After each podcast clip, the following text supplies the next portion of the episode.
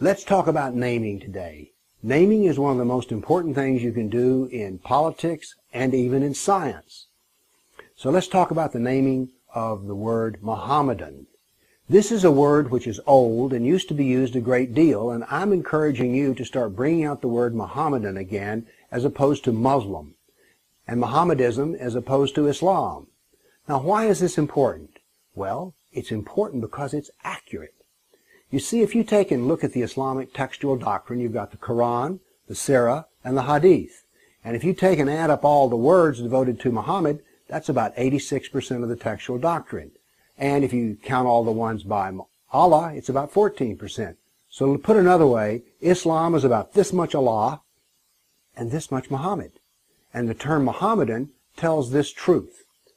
It's important because it directs our attention in studying Islam away from Allah, a God, who can figure him out, to Muhammad.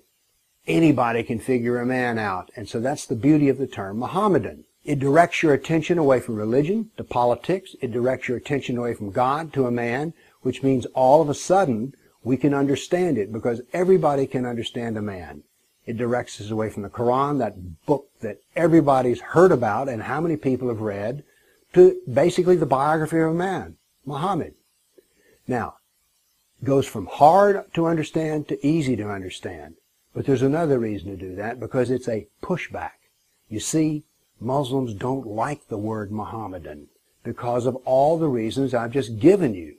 So therefore, that's the good reason to use the word because it irritates Muslims. By the way, it's factual, so don't worry about that. Now here's what Muslims say. Oh, wait a minute. We do not worship Muhammad. Who says you did? I'm a Tennessean, but I don't worship Tennessee. And by the way, Buddhists don't worship Buddha. So it has nothing to do with worshiping Muhammad, but it does say this. You worship exactly like Muhammad. And you practice politics just like Muhammad. And that's important. So, here's the deal. It's not politically correct, and that's a good enough reason to do it. But the real reason to do it is, is it causes people's head to stretch and think a little. Because when you use that term and someone says, what do you mean by that? You tell them, I want you to understand the importance of Muhammad and what you call Islam. Let's talk about Muhammad. That's a good thing to do. And the term Mohammedism causes you to do that.